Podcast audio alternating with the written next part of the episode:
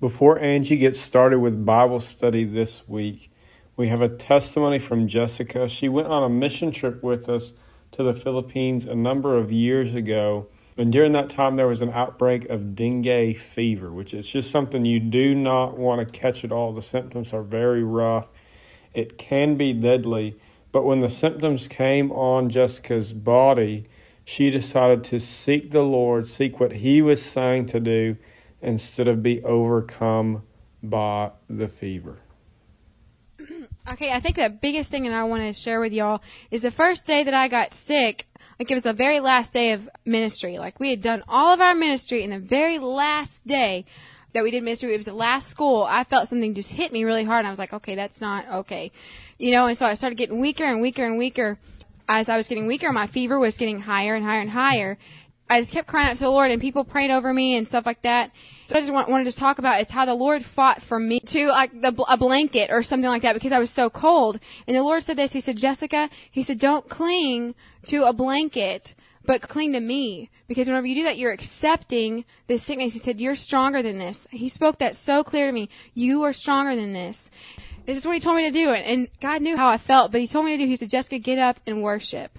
Get up and dance. And I was like, okay, you know, because I, I, was so weak, like I had no strength. But whenever the Lord spoke that to me, it was like He was comforting me, saying, "You can do it. It's okay."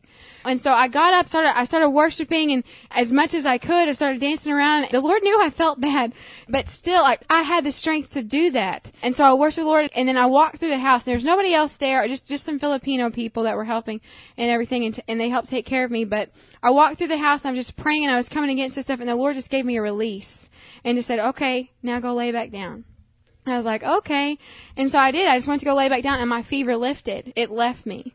I'm not kidding you guys. The whole time that I was laying there with that fever, God was singing over me and he was speaking over me and encouraging me saying, you are strong. This is not you. You are stronger than this. Satan is trying to make himself to be bigger than what he is. Because when we get over there, like everything is like dengue fever, quarantine, big, big, big deal. You know, and so you're going over there and it can cause you to get into a lot of fear of going, oh my gosh. Because you're thinking, oh my God, I could die die. I mean, that's the first thought that you're going, I don't know what this is entailing. I, I don't normally live here. I live in America. How am I going to handle this?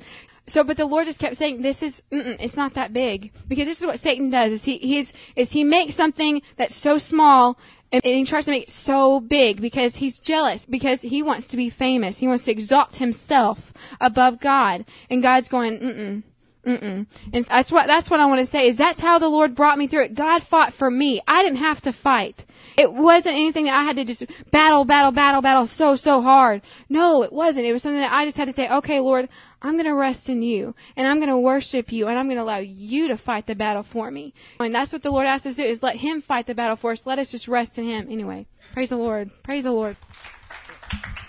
Okay, tonight I'm going to ask y'all a question. We're going to kind of monitor this group because I need to know something for real. You remember when you're in grade school and you get the report card? Mm-hmm. Y'all got them? How many of you, I just, by honesty, I just would like some honesty from this group. How many signed your parents' name once while you were in school? Did it, did any of y'all? Oh, look, it's heavy down on this end. I'm just, I'm just seeing what kind of kids we're dealing with in this. Oh, okay, yeah, we're seeing in the back row. Thank you for those hands. Yeah. Anybody ever just, you got your mom's uh, signature down or dad's, you know, with those report cards?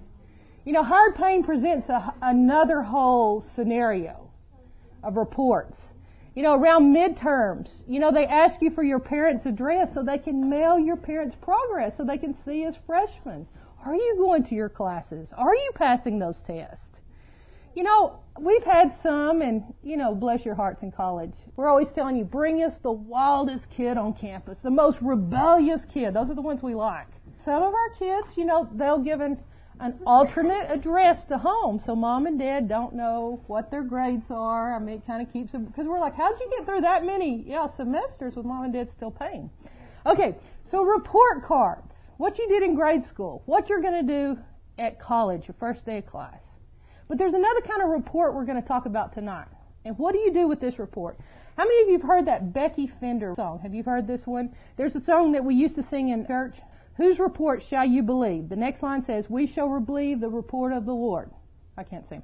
The chorus then confirms. His report says I am healed. His report says I am filled. His report says I am free. His report says victory. Y'all heard that? Okay. So you think about the Lord's report. And so there's report cards in grade school. There's report cards at higher paying. But the most important thing that's going to be happening to you is there's going to be a report over your life. And it's going to be going all over your life. Let's see what happens with that report. You know, what's God saying? What is the Lord's report? First of all, you got to ask yourself, what is the Lord saying to know what his report is? What's he saying to you?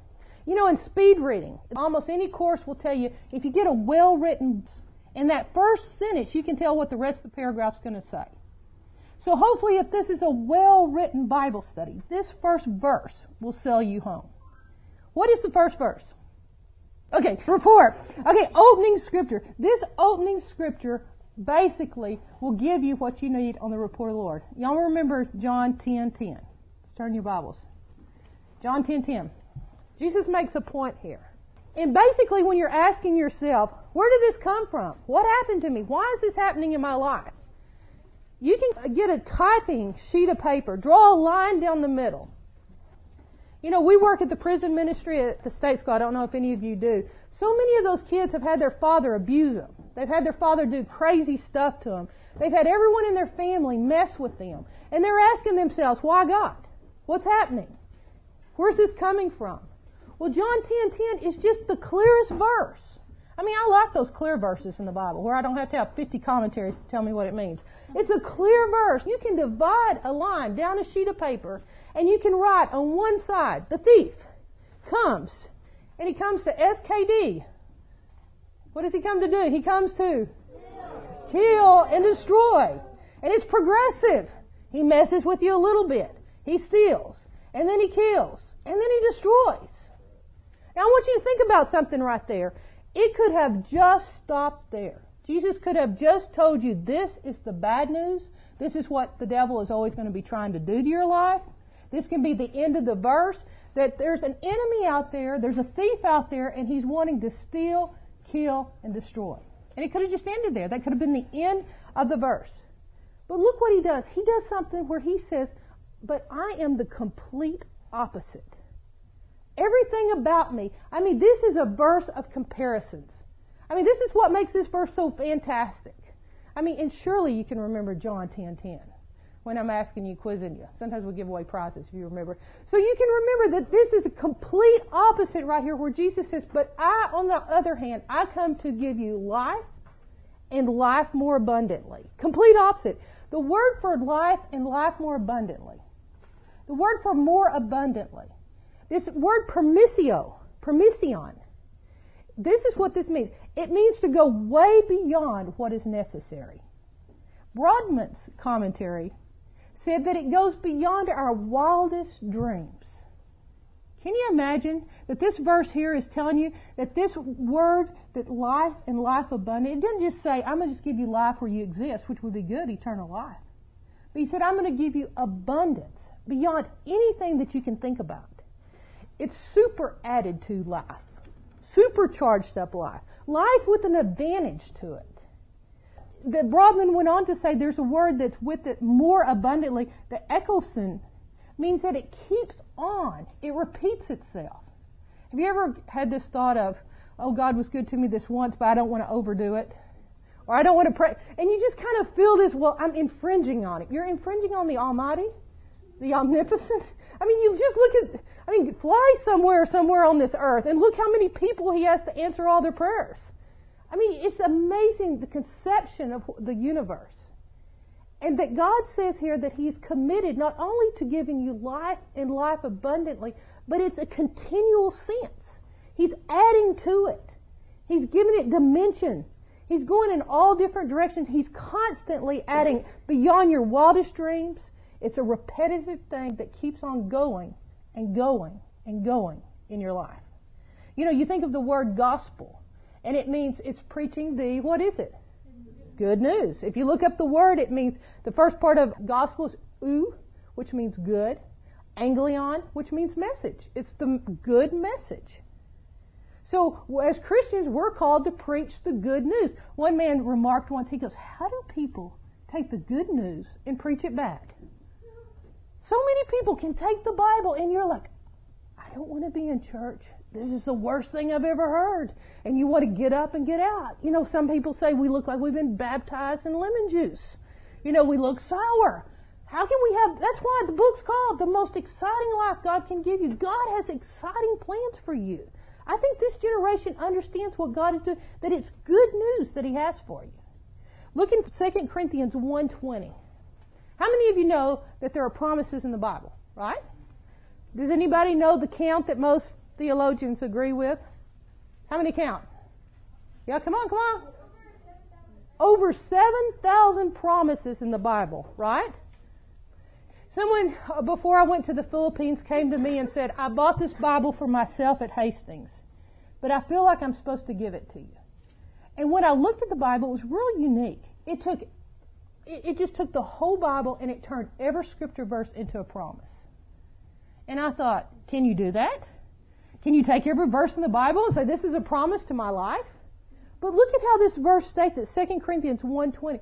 Paul says, look at all the promises they are. And look how he states this.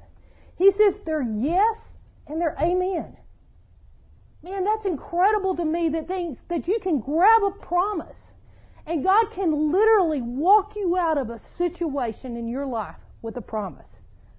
I love saying one word from God can change your life forever. One word, you just got to get one word. You know, you can find one word in that Bible. Have you ever had that happen to you where you just see a word and it makes sense to you and you think, that has my name on it? Or in your devotions that a, Bible verse just stands up on the page and you're like, wow, my Bible has a neon light to it. I mean, it's just, it's like it comes alive to you. These are what the promises are. They're in there. The promises for your life, you've got to say this to yourself. The promises are yes and they're amen to me. They're my promises. He's not telling you, you can't impose upon the, on, on the goodness of God. I mean, He is altogether good. I mean, when He chose to define Himself, He said, God is love. The goodness of God. What He does you, one word will walk you out of it. I don't know if any of y'all know Patrick. Some of y'all do. His mother was in the Hare Krishna cult. And if any of you are from Dallas, I don't know if you've read about this in the newspaper, but from age, I'm going to think, I think from four to seven, her parents from Canada put her in there. If you've ever read what they did to those children, I mean, they're in a lot of investigation because several people were murdered. And the Hare Krishna cult doesn't believe that you can eat anything that is an animal because they believe you're kin to it. So they would tell all the little children, those are meat eaters out there. They would serve the kids food on the floor. I mean, the cockroaches got into the thing. They told them they were raisins because they weren't supposed to be eating them. They would physically abuse the kids for punishment, and they were sexually abuse the kids. Now, this whole cult was being studied for like 400 of these people. They put a lawsuit against them and they were going to break it. This is Patrick's mother that was in this. Now, it's interesting, her life was all messed up, and you can imagine, I mean, uh, once somebody's been abused, a lot of times they'll seek to harm themselves.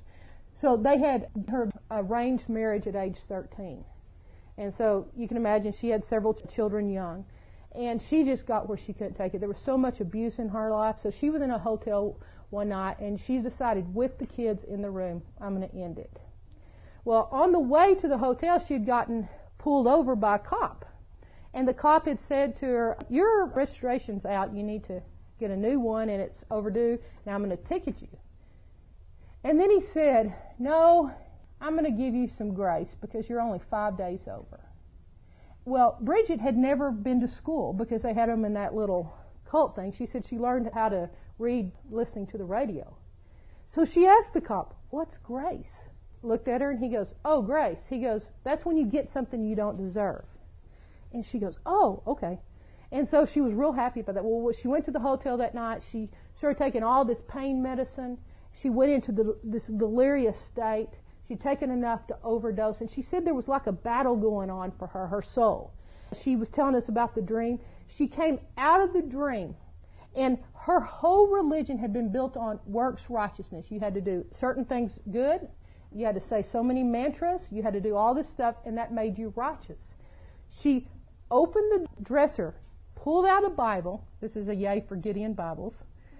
Open it. It falls open to the verse Ephesians 2 7 through 8. You have not been saved by works that you have done, but by grace you have been saved. And not of yourself, but, and she goes, Grace! Grace! I've heard that, you know how you hear a word twice in one day and you're like, wow. And she goes, I know what that means. It's not by works. It's not something that I've done. Do you realize that one word walked Bridget out of that stupor, out of that suicide attempt, and she became the only person saved out of 400 and something Hare Krishnas in that school? Now there's two. She led someone to the Lord. They call her that Bible thumping Baptist from Brownwood. That's what they used to call her on the internet. It's interesting that one word can change your life. You know, if you're fighting something, if you're struggling against something, I would challenge you, get you a verse. You know, I always listen to the mean tapes. If I have a problem with offenses, I'll get the tape on offenses and I'll listen to it over and over and over again till I get that word down on the inside of me. Or I think of that verse, Isaiah 54 17. No weapon formed against you will prosper. I think, what does that mean? That means weapons are being formed against me. I may have something point me in the face, but that weapon will not prosper. So you start thinking, you start meditating on verses. You know the most dangerous verses to you in the Bible are? The ones you're most familiar with. Because you don't re-look at them. You don't re-say, what do they have to say to me? Oh, I know that verse. How many of y'all did that? I know John 10 10. Oh, I've heard this before. You know, God will give you a fresh, because His Word is living and active, He'll give you a fresh revelation. One word. Whose report? What kind of report are you going to believe? Now look at this verse in Matthew 11, verse 4. John starts having doubts. Did you know before you go on a mission trip, you'll start doubting, should I go? You'll have horrible doubts. Everything in your head will tell you, this is the wrong thing for me to do. Usually, God's will, you're going to have at least one nervous breakdown over God's will. John the Baptist, I mean, he had, I mean, this guy was a fiery prophet, but suddenly he had a lot of doubts. He comes and he says, Hey, are you the one? Or is there someone coming after you? Now I want you to think for a minute. How could have Jesus have answered that question? You know, you think through how Jesus could have responded to that thing. He could have said, John, he goes, look at your birth certificate. He goes, You were a miracle. I was a miracle. You know, we were born. I mean, look at all the difference. You know, get out the pictures of Elizabeth and Mary together when we were young. He could have said, Okay, John, think about apologetics. Remember, I am the way, I am the truth, I am the life. He could have said to him, Well, look what the scriptures say. He could have said, John, look at this. I am who I say I am. How dare you doubt? Or he could uh, laid hands on him and rebuke the doubt. Yeah, there's all kinds of ways. If you think about what Jesus could have said at this moment, you know what Jesus does to him? Look what he says in verse 4. He said, John, I'm going to swallow you with good news. His answer to John, you know, and you think about John, John was the closest person to him in ministry. He was the closest man that he had next to him. If he, especially at this point in John's life, he's going to tell him exactly the truth. Look what he says to him. He says, John, to the deaf are hearing, the blind are seeing. He said, the dead are raised. He said, the poor have the gospel. He said, John, we're preaching to the poor. He said, John, don't stumble over me. Isn't it interesting that what Jesus reached for was good news? You know, sometimes I think we try to make it an intellectual gospel. We try to make it a, a gospel of idealism where we don't do anything. But look what Jesus did. He said, John, look at what's happening around you. Did you know the gospel should have fruit in your life? It should be something happening. Look at the good news to it. You know, I think sometimes that's why Jesus was always saying, man, look at the good news. Everybody in the whole village was healed. Write down Acts 10:38 and look it up later that he just always was sending a good report out. He sent him a good report. You know what I'm going to tell you? In school, there's going to come times you're going to just need a good report. I love the way that Jesus does this. That when John was at the crisis in his faith, he just sent something good. He sent good news just washing over him. Y'all, there's times like, I just need to hear something good. I need you to bring me some good news. And you see this here, that that's what Jesus did to him. It's just letting the good news come. Sometimes I want you to just think, I'm going to just let good news wash over me. That's what the Bible is. That's what promises in the Bible are. I'm going to just let them wash over my life. I'm going to let the good news happen inside of me. If you have not figured out that the gospel is good news to you, if you have not figured out, it's not a, a, a book of rules or regulation. You know what the gospel is about? It's about falling in love. You know what? It is so much fun when you're in love to do something good for somebody. I mean, you can't do enough. And the gospel is that kind of news. It's good news of falling in love. I'll tell you something interesting that happened to me on this trip. In all the years of going on mission trips, I've never had it happen this strong. But the whole trip, God kept doing kind things for me. I mean, it was so many. I, I, was like I was keeping a journal of, I cannot believe all the kind things God keeps doing for me on this trip. If I told you what they were, you'd get jealous. I mean, they were ridiculously kind. I mean, I'm, I'm like, God, we're living a ridiculous kind of life. It's just ridiculous. I mean, there's no way all this stuff could work out and schedule and work this out. And God was just being crazy, ridiculous kind. You know what it made me want to do? It made me want to serve Him more. I mean, it made me want to say, man, I, man, I can't wait to serve you. It's just like you can get into this relationship with God where He just covers you with good news. Y'all, we could have had any kind of God. I mean, we didn't choose what kind of God we had. The God who said, Let there be light, we didn't know what kind of nature He would have. Man, I am so glad that God is good. That when He came to earth, He healed those that were broken. He healed the brokenhearted. He, he cured the blind eyes. I'm so glad He's a good God. I'm so glad the Holy Spirit, when He's referred to, that His other name, Paraclete, doesn't mean tormentor or torturer, but it means comforter. Man, it's so good to realize that God is altogether good. And the more you get to know Him, the more you grow to know Him, the more you'll understand that God is altogether good. That He's sending good news. And I just really felt like this is the, the verse that I kept getting for y'all over and over. There's going to be times in the semester you're going to just need good news to come over you. When you're doubting, when your mind's cracking, when you're thinking, man, I don't know how I'm going to make this payment. Man, I don't know what I'm going to do with this with my parents. You're just going to say, God, I thank you that you're altogether good, and just have the goodness of God rush over you. Man, it, it is literally something he does. Man, I love to think about Jesus, that what he answered to John was, John, he said, listen to the report I have. The report of the Lord is good things are happening. The kingdom is advancing. Good things are going on. At the same time, good things are going on, like John 10 10. You've got the verse where you come in Psalm 112, 7, and at the whole time it's warring for your head. Look at Psalm 112, verse 7. And if you don't have this happening to you, you are, we are totally different. Psalm 112, verse 7. It says, I will not fear bad news. I will not fear evil tidings. I will not fear an evil report because my heart is steadfast, trusting in the Lord. Have you ever been like me where you just feel bad news fighting for you?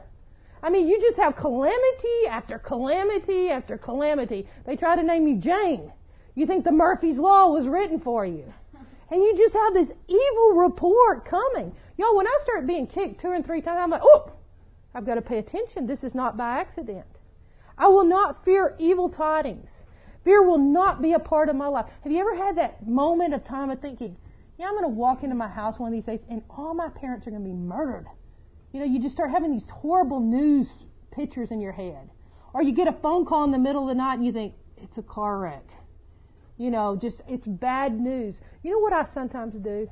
I go in, I take my phone, and I say, Lord, I thank you. I will not fear evil tidings. I thank you, Lord, I will not fear evil tidings. My heart is steadfast. I'm not going to go crazy on the inside. I bless this phone that I'm going to get good news. This is not, I'm going to do warfare. You know what I think prayer means? It's preventative. Sometimes we pray after we've already been crashed. I'm saying prayer is praying preventatively. Lord, I thank you, Lord, that I will not fear bad news. You know, my fear of seeing Jessica, she's pasty white, her eyes are sunken in her head, she's feverish. I don't even want to measure it. I'm, you know, you picture her dead in a casket, and you're thinking, you know, you're just sitting there thinking, these are bad visions. and you just go, I will not fear evil tidings of just saying, we took 25, we brought 20 home. You know, you don't fear evil tidings. No, I'm joking. Okay, but I'm telling you, you laugh, but you know what? We won't verbalize what we're fearing. You know, I heard Jessica say in her own testimony, I mean, you're picturing your funeral, you're seeing how bad everybody's going to cry and seeing who loves you and who's showing up. I mean, you know, you've got two reports going through your head of just saying, I'm going to be a young martyr or in the, I'm going to walk out of this, that God will give me the grace. There's two reports fighting for you at all times. You see Jesus, and he said, the sick are healed. Y'all, they said that there's no what are those little words like these determiners that verse actually says in matthew 11 4 and so luke 7 22 the sick are healed the dead are raised the deaf here it's just it's beautiful it's like he was making a kind of statement of just saying this is how it is and he just rattled it off i mean he was just using two words in the original greek it's just a it's a noun and a verb and that's how he's doing life. That's how he's walking us through it. You know, continually, if you get bad news, I'm challenging you, saying, you know, the gospel is good news. Lord, I think you're going to send good news. Get you a prayer partner. Get someone to pray with you. Lord, I thank you that I have a good report. All right, let's talk a minute about the difference between a good report and a bad report. You know why we may be mixed up on this? Because we don't know what a good report is. Okay, in Exodus 23 1, you don't have to look this one up, but it just says, You shall not bear a bad report, a false report. We had someone give a testimony, and they said that they stole from the convenience store they worked at. And not only did they steal, but there was this little weakling, wimpy sort of guy there, and she went and told her boss when the heat got a little day, I saw him take it. That is a bad report, isn't it? I'm like, that is, but you know what? I see it done in the church where people will give a false report. They might not say, I saw him steal, but they'll leave something important out that makes the person make sense, that clarifies it. Man, really check yourself. I'm not going to give a bad report. I'm not going to slander. I'm not going to give a false report. You get tempted. You get in places. You knock the other sorority. You do something. no, I'm joking. You give an evil report. What does a bad report look like? Okay, Let's think about what does a bad report look like? Would you say a bad report is it's evil, you say something false. So therefore it makes a good report be something factual, right? Honest, would you agree? Fair-minded represents both sides, right? I, I would say that's a good report. Those are good words. I want you to turn in your Bibles to Numbers 1332, and this scripture blew me away kaboom, out of the water. Battleship, torpedoed. Numbers. What is it? Okay, if a bad report, we can figure out what a bad report is. What is a bad report? What makes a bad report according to Numbers 13:27? Okay, these were God-appointed people, spies. I love spies. Man, God make you a spy in the kingdom of heaven. That's a fun occupation. Okay, make me a smuggler through the ranks. Let me do something. Say, okay, Numbers 13, these are God appointed spies. And they come back and they say, We went into the land which you sent us. We spied out the land. It's a 40 day mission impossible experience. They returned with pomegranates and figs and a cluster of grapes. They brought evidence back. They didn't take photos. I mean, they brought grapes back so big that nobody thought they were exaggerating. They were so big they had to put a pole between them and carry one stalk of grapes. And they described Canaan as a land of milk and honey. And then they said, nevertheless, the people there are powerful, and the cities are fortified, and they're very large. And they said, in fact, there are giants that live there that are so big, it makes us look like we're this small grasshoppers compared to the size of these giants. Now, let me ask you, was that a factual report? Pretty much. Would y'all agree that's factual? Here's the grapes. Here's the size. They have fortified cities. We didn't know it was going to be occupied. I would say that it was an honest report. I would say they represented both sides fairly. Think about it.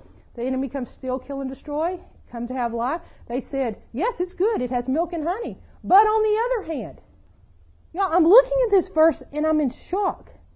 Intelligence gathering in the kingdom of heaven is not enough to please God. Just giving a factual report, just gathering the facts, just being fair does not please God. I mean, this makes me want to pull my hair out. Look at this. Numbers 1332. These guys, what they said was called evil. An evil report. Look in, I'm not making this up. Look in Numbers 1436. It was called an evil report. Ten guys gave an evil report. Two guys gave a good report. 37 is worse. Don't even read that one. They gave an evil report and they were all wiped out. you know, Old Testament, pretty interesting. Okay. What makes the difference between a good report and an evil report? Y'all, we classify a good report fair, factual, intelligence gathering. Look in Numbers 14, verse 1. It says, The people started crying. Boo hoo! Boo hoo! Woe is me! I, I got a bad report and I got a good report. I don't know which one to believe. I something was said bad over me, something was said good. And they cried themselves to sleep that night. They were crying. Are you going to miss God's promises and what He has for you and spend your nights crying yourself to sleep? You know what I'm seeing by this? A good report is not necessarily factual. A good report is a report of faith. A good report is where you go beyond the facts. You don't deny the facts, but you say God is greater than anything that I see. Do you see the difference? They were comparing themselves to their situation. They were comparing their finances to their problem. They were comparing their lack to what was going against them. The other two men compared the problem to their God. Makes all the difference. And y'all, that is so easy to do. Man, when I looked at this, I thought, oh my gosh. I thought, I wasn't defining good right. I was just thinking fair was good. Y'all, the New Testament didn't even get through harping on it. Look in Romans 10, verse 16. There's verses all over the New Testament. They're still mad about that report in the New Testament. But in Romans 10, 16, uh, this one's funny. Paul says, But not all the Israelites accepted the good news.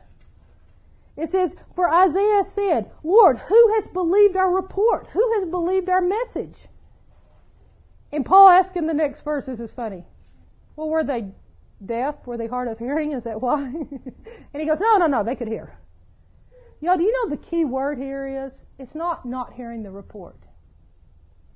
The key word here is not giving a good report. The key word is who has believed. You got to put your believer on it. You got to put your faith on it. You've got to say, if the plans that I have for my life are possible, they're probably not God.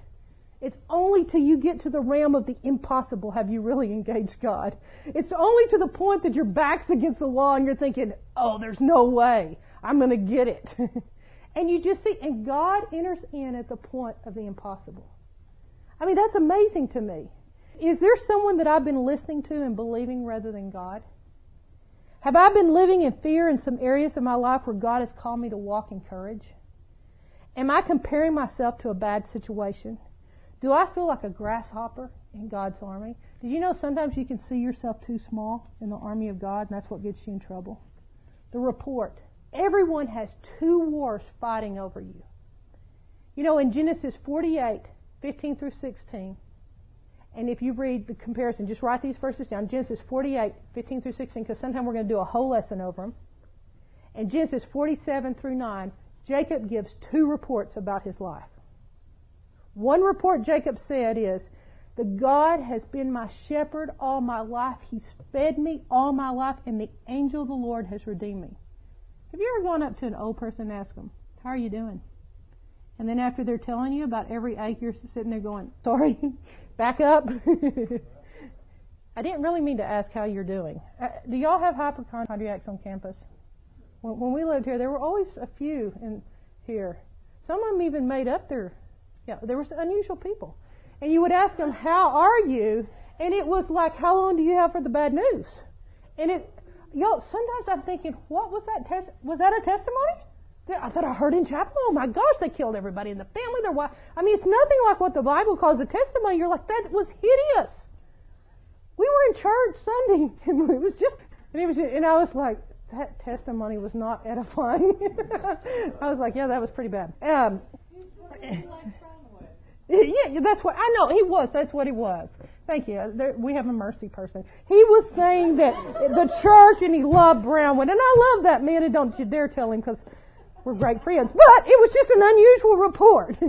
okay, it reminds me of Genesis forty-seven nine. Pharaoh makes the mistake of asking Jacob, take up the offer. No, I'm sorry. How are you doing? And watch what Jacob says to him. Few and evil have been the years of my life, and it's been a long life. I mean, look at the difference between that one. Do you realize over your life right now, your life can go in one or two directions? Did you know 18 through 22, when you're in college, are the four most important years of your life? You're going to be making every major decision. You're going to be going in one or two directions. What version? Is your life going to be one where the devil stole, where he kills, steal, and destroy? Or is your life going to be one where God gives you life and life abundantly?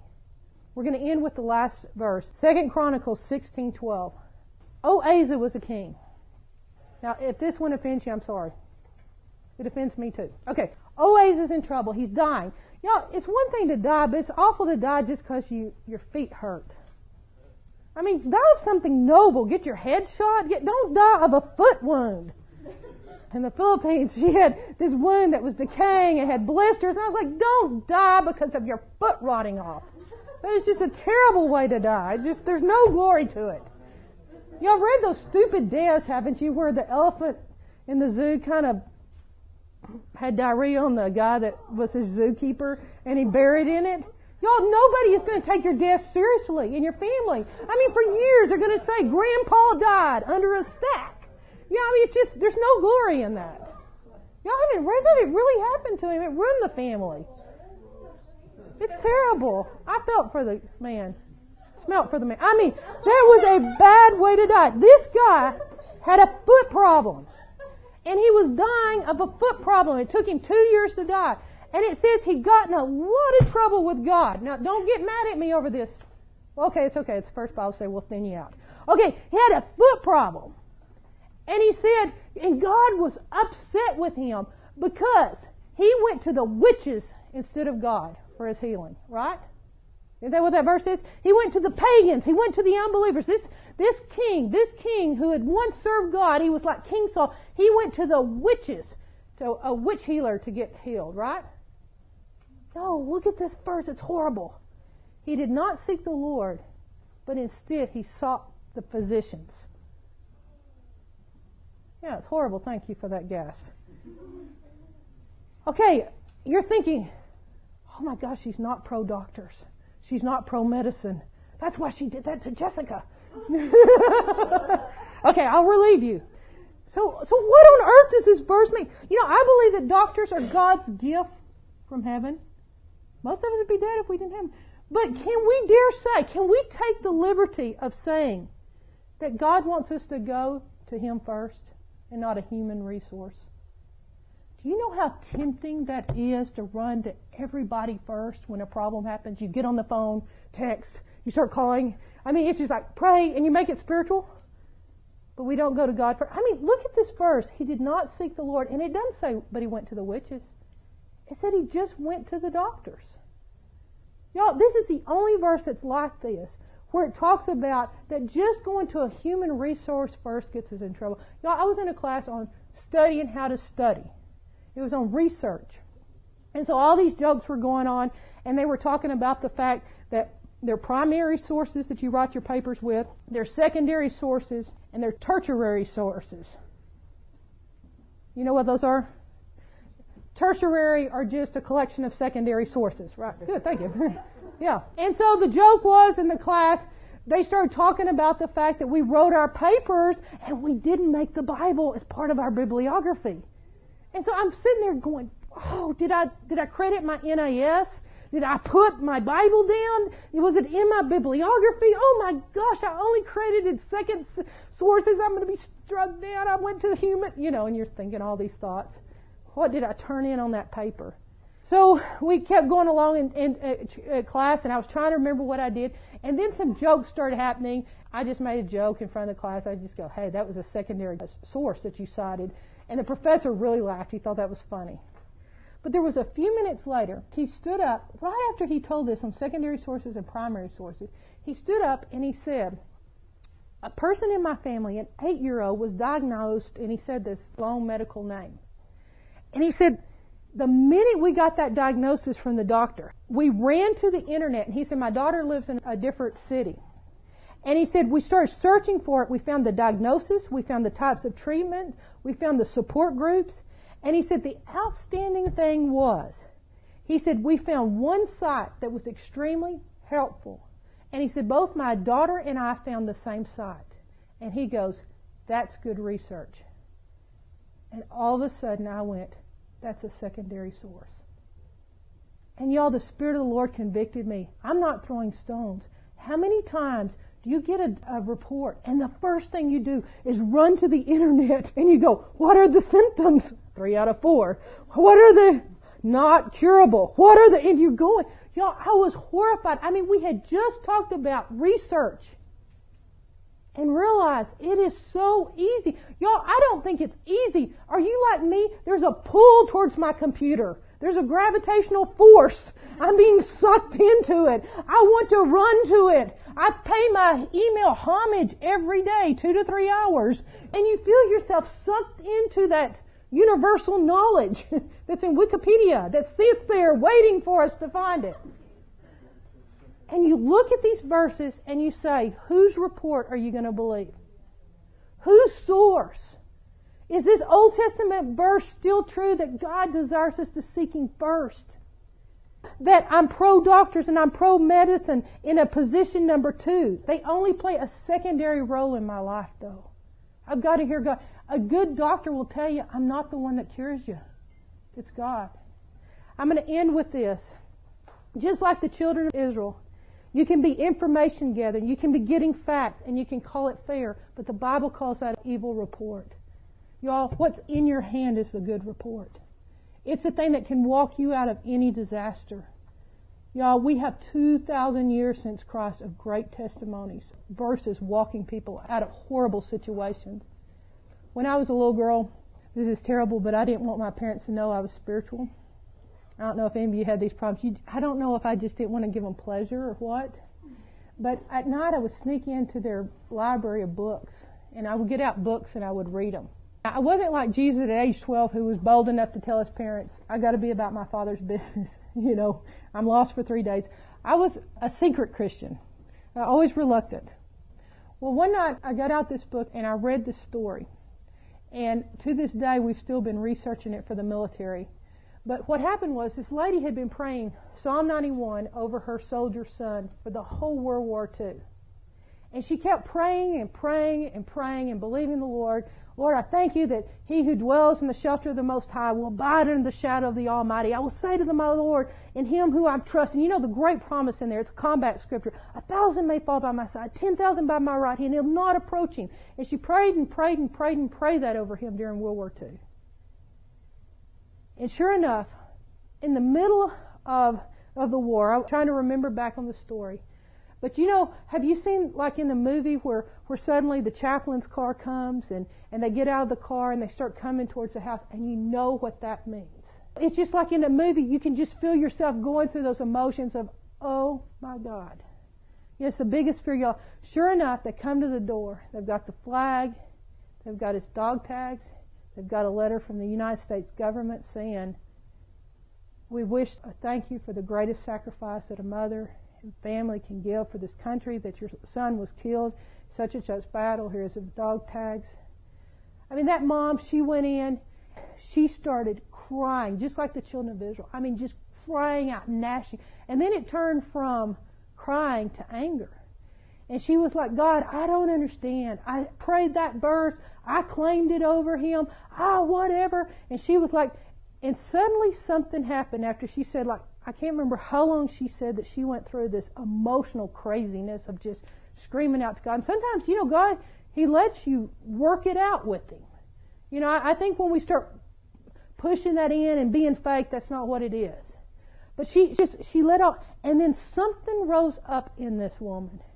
And she opened her Bible to Psalm 91. She said, Can I read this to you again and remind you what it says? And she read Psalm 91 to God, and she laid the letter beside it, and she said, I cannot believe both. I cannot. One's true and one's a liar. And I'm going to make up my mind which I believe. And people think, yeah.